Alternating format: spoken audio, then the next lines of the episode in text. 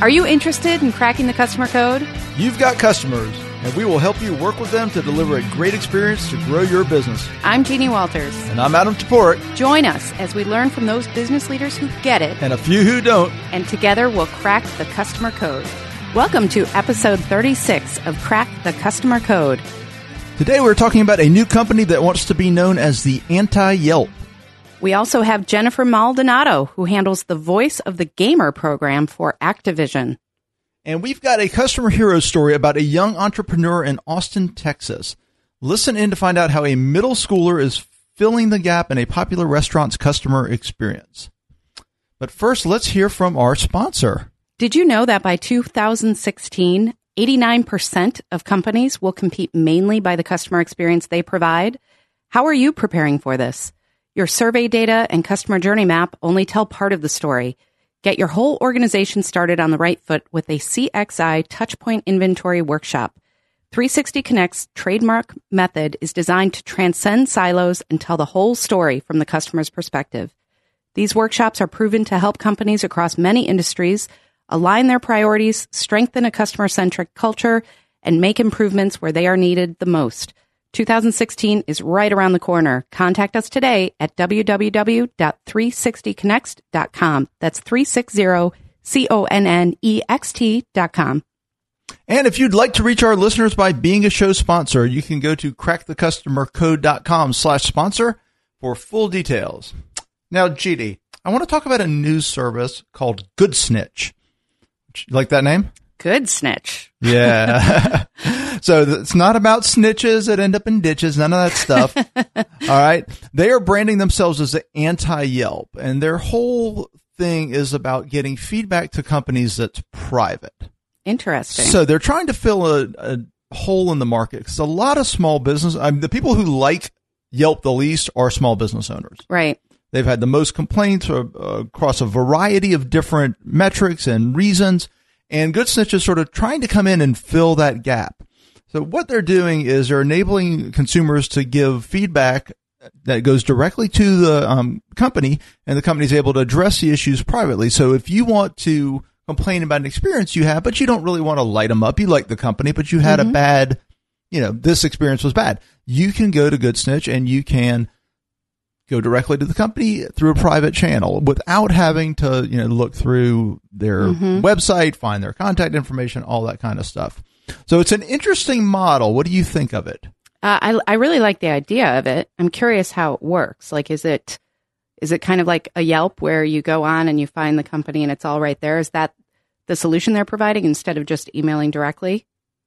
That's my understanding. It's still a public platform and you can say nice things. Mm-hmm. and I don't know that they're necessarily trying to censor. They're trying to provide an alternative. One of the quotes, hold on, I wrote it down here, is if your goal is maximum public retribution, we're not that app. we want the world to be a little more positive. I like so, it. I like it. And part of it, you know, I'm not really a Yelper and that always surprises people, but I would much rather go to the company directly and say, Hey, this is going on. Do you know about it? If they don't respond, I can become a Yelper. And that's, I think, what typically happens is that a lot of data shows that by the time somebody complains on social media, they've already exhausted some of the more traditional customer service channels. So if somebody has a problem and they feel like, okay, I'm out of resources, maybe this is a good alternative for somebody who, who isn't really comfortable going public or somebody who has something really valuable to say, but doesn't really know who to say it to. Or has something they don't want to air publicly. Mm-hmm. I mean, mm-hmm. you, depending on the industry, medical industry, things like that, a lot of times you, you have a bad experience, but you really can't describe right. the details without describing what your experience, you know, what your experience was about. And sometimes that's a private issue. Yep. So yeah. There, yeah, there's a lot of reasons for it. Now, I'm not a Yelper either, and that has to do with my one issues with the company itself and some of their practices because I am a small business person, and two because I just don't do that as a rule. Mm-hmm. I mean, mm-hmm. I, I, generally don't go for the negative reviews. Sometimes I will just to get somebody's attention. I think I did it once with my cable company, and it mm-hmm. was a time sensitive, and they actually responded, and they did. A, wow, I'll say, I'll say, a great job, but a good job. They're monitoring. Uh, it was a UFC fight Oh. And, you know, it was time sensitive. Don't get between Adam and the UFC. exactly. but, you know, it was starting that night and they were down and all that kind of stuff. But what's really interesting about the Yelp thing is that consumers come to it two different ways. One, I'd say the great majority of consumers come to it the way you said. Mm-hmm. They're frustrated and they've exhausted other options. Mm-hmm. But there's a handful, I want to say a handful, there's a nice chunk of consumers that use it as a weapon. They do. And as a wedge. And it, you know, it, it makes it much more toxic and it also makes it less believable because right. most consumers know that, you know, X percent of the uh, comments on there are trolls or just people that, hey, she's really off for a rocker. Wow. Well, yeah, and there's the, the, the flip side of that though is that there's data that says if somebody looks at, for instance, an Amazon review and sees nothing but glowing positive, they don't trust it either. So exactly. you you have to kind of sprinkle in the authenticity. And and I think what this highlights is that there is no perfect answer of everything's a great experience or everything's a horrible experience. It's usually a wide spectrum. And this sounds like it might give somebody a new avenue to really drive action within the organization and change the behavior that you actually want to change to improve the experience. So if that's the case, then I think it's really cool.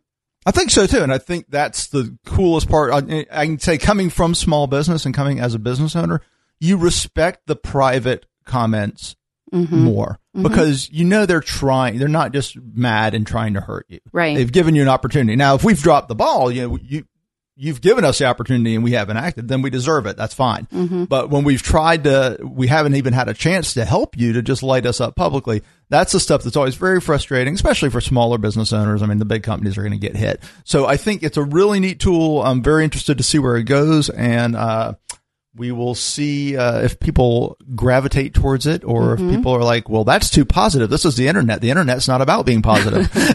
so we will find out. Well, cat videos are pretty positive.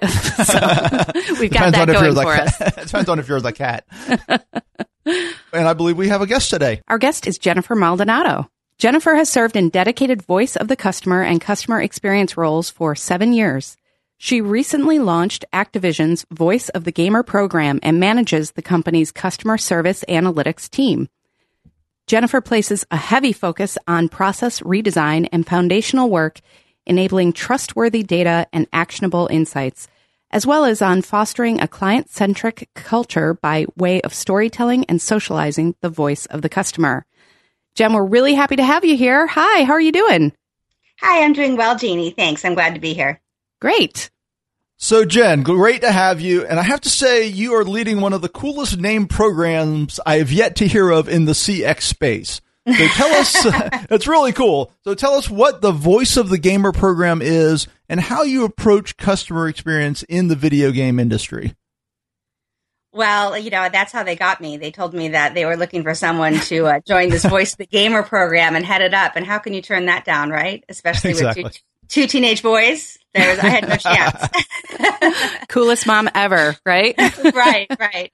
Um, but no, it's just a matter of um, you know meeting our customers where they are and using the terminology that they use. Um, you know, they don't consider themselves quote unquote customers um, at Activision or you know probably a lot of companies that are in similar spaces you know, if you if you went around corporate a few years ago and asked who are our customers, our biggest customers, you'd probably hear things that are like retailer names like Walmart and Target, etc. So by renaming Voice of the Customer, Voice of the Gamer, um, it really brings it down to the human level, to the end user, and um, you know puts a real focus on who it is that we're trying to serve and whose experience it is that we're trying to improve.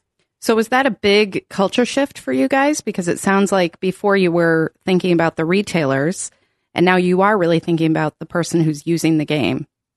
Yeah, it was a big culture shift. Um, actually, one that had taken place um, before I got there. So there was a lot of blocking and tackling done um, mm-hmm. before they brought on somebody in a dedicated role, which was very fortunate for me because um, they had already had a couple of years of, of setting up a program, where player experience was starting to be looked at, um, you know, more holistically. Um, they implemented practices such as journey mapping parts of the, you know, video game experience and the support experience, and had even done things like have workshops, um, you know, to cultivate empathy for, you know, what the gamer has to go through when maybe they call our support department and our support department tells them that they have to go to the retailer or contact the, you know, company that made the console that they're using and then they get this back and forth. So um, there had been a lot of you know work done to mm-hmm. you know kind of build the foundation for a dedicated voice of the gamer program before I came in. So I was really well poised to come in and launch this.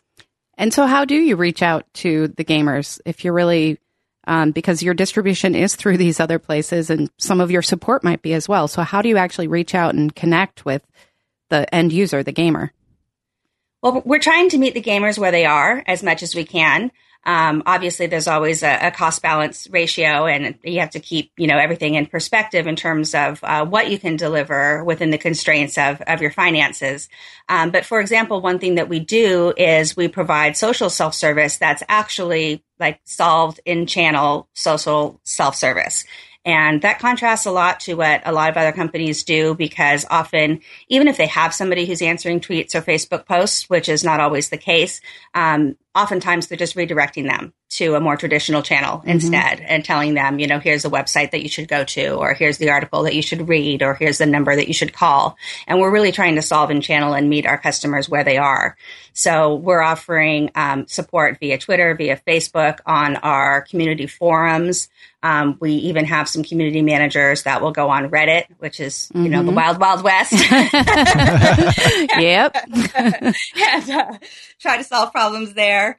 Um, and then, of course, we have the more traditional channels, you know, of, of our self service and being able to schedule a callback and, um, you know, chat with a live agent. So those are the various ways that on a transactional level, we're interacting with our gamers. And then um, beyond that, we're also, you know, doing some of the traditional elements of a comprehensive voice of the customer program. So we have a closed loop process where when we receive feedback via our post transaction surveys, um, that requires follow up, or if it's a particularly negative score, we will have one of our outreach agents um, contact the gamer to, you know, try to, um, you know, express concern for whatever it is that they uh, noted in their survey, let them know that they were heard and offer any, you know, mitigation or uh, make goods that we can. And so, how do you distribute that information throughout the organization? Because if you're doing things in real time and through in channel support like social media, um, do you capture that and then distribute it so you can make the action and the changes that you want inside your organization? How do you distribute that? Um, we do. So we, we have a lot of reporting. I oversee the analytics team within customer care. And um, it's a combination of real time reporting via alerts that are in our survey system and event based reporting, which would be around, um, you know, certain releases, whether it's a, a, game release or whether it's a new component to a game. Um, in this industry, there's, you know, a lot more than just going into the store and buying the, you know, initial cartridge or disc.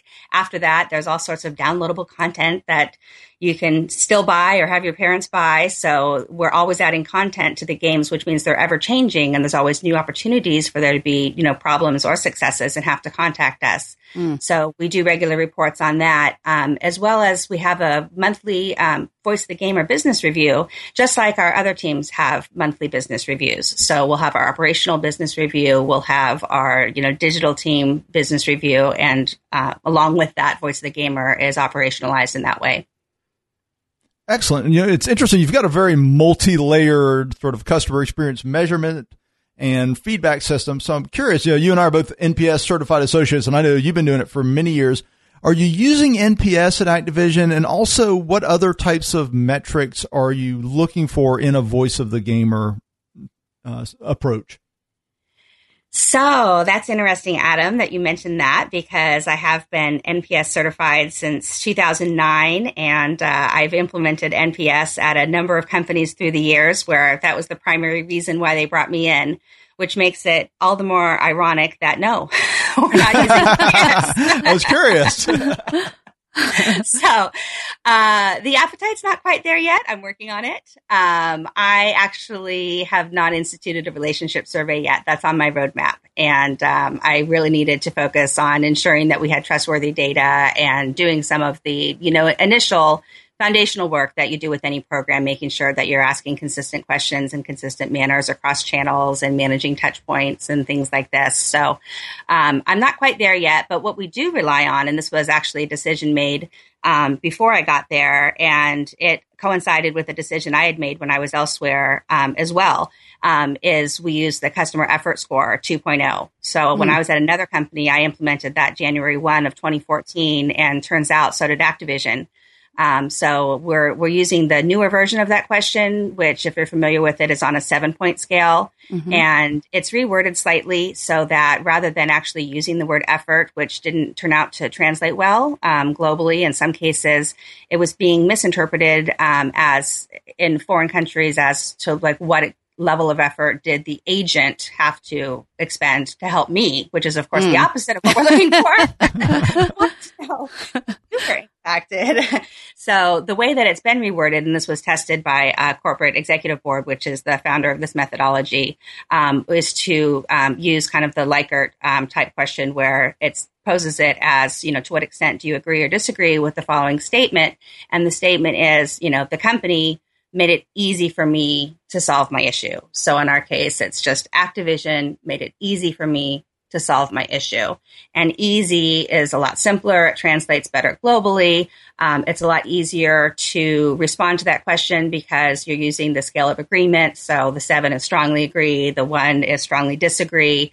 Before, with level of effort, the, the higher number was representing more effort, which tends to be kind of the polar opposite of what it means on a satisfaction scale. Um, so that was causing some problems in interpretation wise as well. So that's what we use, and we really um, focus on trying to make the experience easier. Even in our pillars of the player experience that we try to deliver, um, one of the key tenets is an easy experience. Yeah, and I love CES. I actually interviewed Matt Dixon of the corporate executive board back when the book came out. And you know, you're so right about that. I'd read about the effort, uh, the word. Uh, I think it should just be the customer hassle score. that's really, that's really, it's very, it's very negative, but it's really what we're measuring. Mm-hmm. So, so I'm curious, where are you measuring the effort? So we're actually measuring it immediately after the transaction. So when a case closes, um, we're surveying in channel. So if it was a tweet and we answered your tweet and that case gets closed in our CRM, then you'll get a DM in your Twitter account that has a link to the survey. And one of the questions in there is the customer effort score. Um, if you went through one of our more traditional channels and you had to authenticate yourself by logging in, we obviously know your email address. So then when your case closes, um, you'll get an email with an invitation to take the survey. So we're asking it right after the case, um, which I prefer. Um, I've I've also in collaboration with corporate executive board and the services they provide with their quarterly benchmarking surveys um, have experienced it where it's a little bit um, you know more delayed where there's a, a, quarterly cadence and they're going back and and asking people who had interactions with your service organization in the prior quarter um, to recall the effort and details of the experience, which I find not to be you know quite as top of mind. Um, and there's a lot of opportunities with Effort Score. When I when I first implemented it, the company that I was at prior, um, one of the things I did just to find the initial low hanging fruit was just to cross tab. You know, who are these people who are saying that they had a wonderful experience with their agent, but that it was, um, you know, they highly disagreed that it was easy for them to solve their issue because that seems so contradictory that we would have, you know, these scores on the polar opposites of the scale. And in contacting those people, just by simply, you know, picking up the phone and contacting them and apologizing that it wasn't easy for them to solve their issue and, and asking, could we, you know, get some more information so that we could try to, you know, prevent those problems in the future. Oftentimes what we would find is they loved talking to the agent. The person was, you know, perfectly friendly and knowledgeable, but maybe the core issue was something that they felt they shouldn't have had to call agent about. They mm-hmm. should able to do it within the software itself. Like, why should I be dependent on your company to have to do that for me, you're just flipping a switch on the back end to make that accessible to me. So one of the things that came out of, you know, implementing the score at, at that company was to surface more of the administration controls and the enterprise software for the admins to be able to use so that they were less dependent on us for some of the day to day things. Well, I think there's a lot here. Um, and it sounds like you've really gotten to know your your gamers. I'm curious, like what's what surprised you about gamers? Because I think there's a perception that you know the demographics are a certain way and they might live in their parents' basements. and I know that's changing, but I'm just curious, what have you learned about gamers that maybe has surprised you or is something you didn't expect? Um, Sure. Well, first I have to admit that our department is actually housed in the basement Activision. Oh, that's so, perfect. when I showed up, you know, the first day and they took me down to my desk. I'm like, you've got to be you know, where's my Jolts and my Fritos? Yeah. You know? so, uh, but you know, that stereotype aside, um, it really has been eye opening. And, you know, of course we have a number of different products. So even though Activision is very well known for Call of Duty, and you know everybody expects there to be a certain demographic in terms of you know who the key audience is um, for those first-person shooter games. You know we have a number of other games that we produce, and with the games that um, you know you do have a certain stereotypical mindset about who's playing, you find out that's not always the case. So when I first started, and I was making this jump, you know, as I mentioned, from enterprise business software over to this consumer oriented, um, you know, entertainment industry field, which was a huge jump for me. So I wanted to be able to, you know, just soak things up like a sponge as quickly as possible. So one of the first things I did is start just getting those um, recordings from our call system and forwarding them to my voicemail. And I have a little bit of a commute, so what I would do on my drive is just listen to voicemails that were, you know, recorded calls from the call center as I drove to and from work.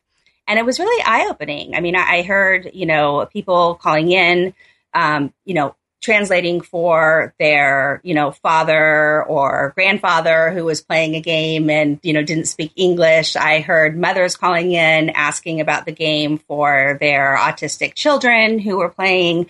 Um, I heard, you know, grandmas calling in that were asking about when the you know certain toy was going to be available was it going to be out in time for christmas and things like this so it's it's not always the demographic that you anticipate um, although certainly there is a healthy proportion of young men playing our games. I bet your kids love the games. Are they really happy that that's where you work now? oh my goodness. So when I started, my youngest was 15 and I had actually never allowed him to mm-hmm. play Call of Duty. So our rule with shooting was that he could shoot like non people. Like mm-hmm. if it was, you know, a target practice type game or if it was like clearly, you know, a cartoonish alien or something, we would allow it. Um, but we weren't quite to the place where we were, you know, letting them do things that seemed realistic. Mm-hmm. Um, so I got this job and turns out I was like, okay, I need you to play. I need to understand what they're saying in the surveys. it was probably like, yes. Yeah. yeah. you come, you come home from work, you're like lock and load. I'm like, okay, explain explain to me what this means about this spawning problem? And he's like, here, I'll show you. You know, so I paid him in t-shirts, so it, it all worked out. But uh, I love it. Part was he knew exactly how to play. I mean, he picked up that controller and he was whizzing through. So you know, parents, if you think that you're precluding your kids from playing games that you don't own in your home, believe me, they're playing somewhere else.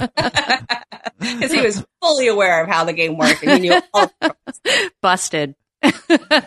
right. He's like, I'm at level 90 over at Jim's house.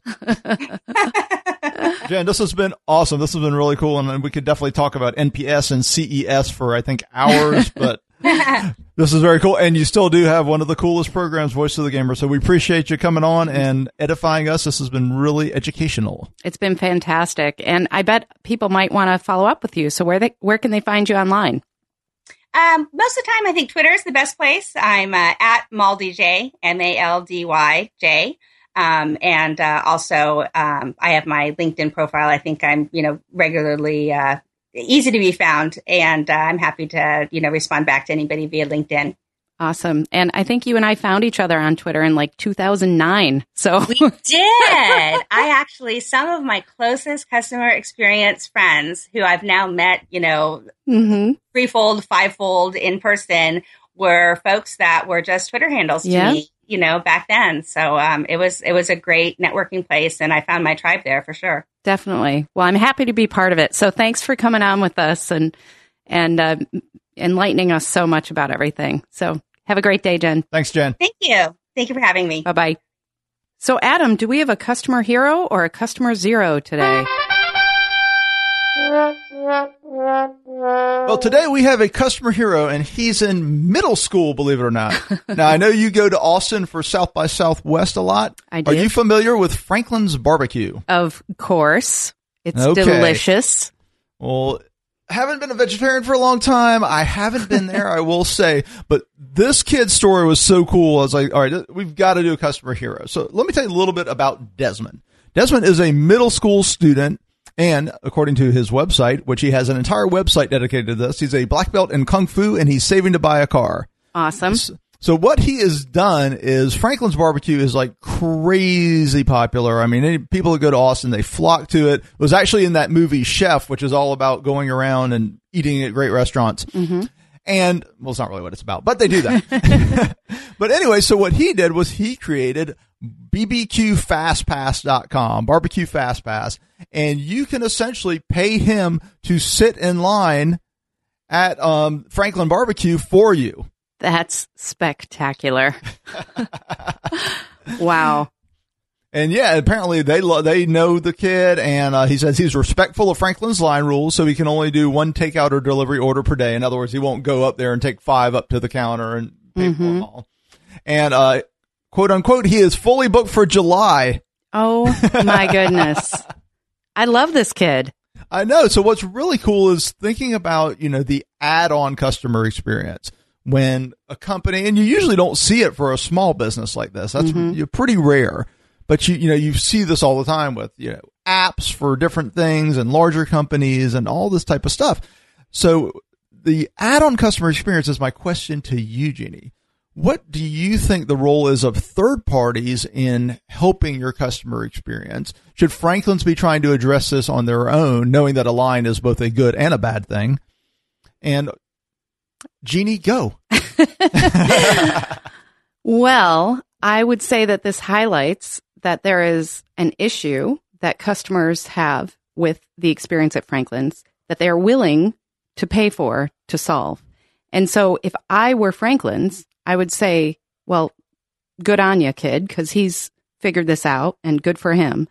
But if I were those other places in Austin that have a similar situation, then I would start looking at what can we do to make the line experience a little easier. Is there a service that we can offer? Is there something that makes it, uh, you know, less effort for our customers, which is what this is really about?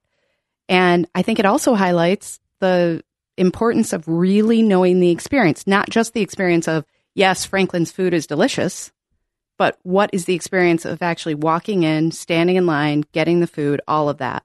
And it highlights why it's so important to do, let's say, a touch point inventory or something. yes. well, you know, what's interesting is you talk about the line because the line is essentially a good thing in many ways because you've got a, I mean, it sucks to be in line, of course, mm-hmm. but the question may not be, can we shorten the line because that could cause other problems. Right. One, if they don't want to open a second restaurant, well, that's all there is to it. They mm-hmm. don't want to open a second restaurant. So then, well, they don't want this one to be less popular. So, okay, we have lines and we only have so much capacity. So the line self regulates our ability to produce the food and so right. forth and so on. So the line may be something they're stuck with because it has more benefits um, than drawbacks. So the question is, can they do things to make the line more entertaining, to make mm-hmm. time in line more uh, easy yeah. to pass. I went to, uh, I don't know if you have mellow mushroom up there. In no, because that's oh. not legal in Illinois. it is actually a very hippie-ish place. So Mellow Mushroom is a chain. I think they're starting to really branch out national, but they're big in the southeast. Now, I know I'm saying this to two people uh, from Chicago that are listening to me right now, but best pizza crust there is. Oh, please. I know, I know, and it's a Chicago pizza thing. But anyways, great pizza. And what they have, because they are so busy all the time, is they've got uh, the one I just went to has like these little beanbag like throw games out Mm-hmm. front. Like so, when you're sitting out front, there's something for the kids to do because they're a very big family restaurant. We call that we call that cornhole up here. You know that game?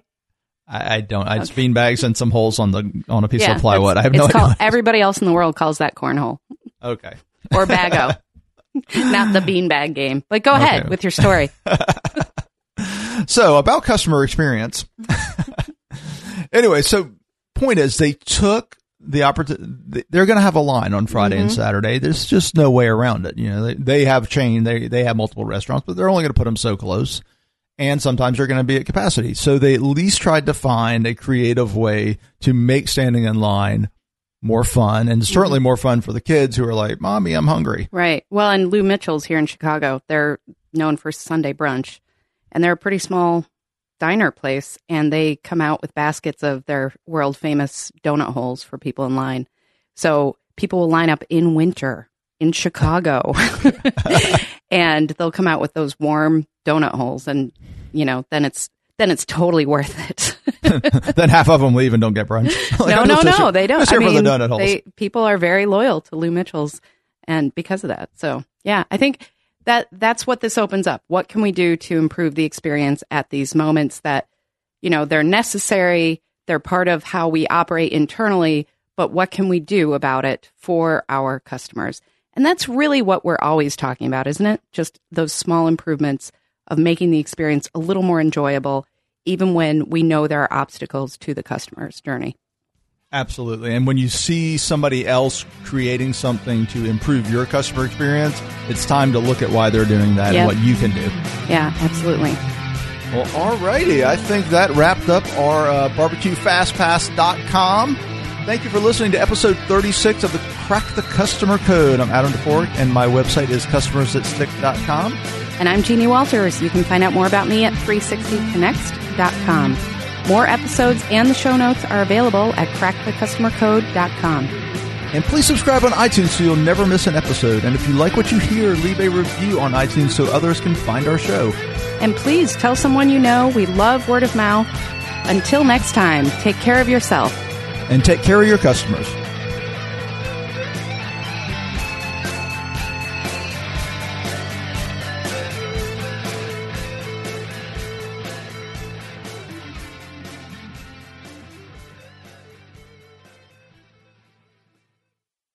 This podcast is a part of the C Suite Radio Network. For more top business podcasts, visit c-suiteradio.com.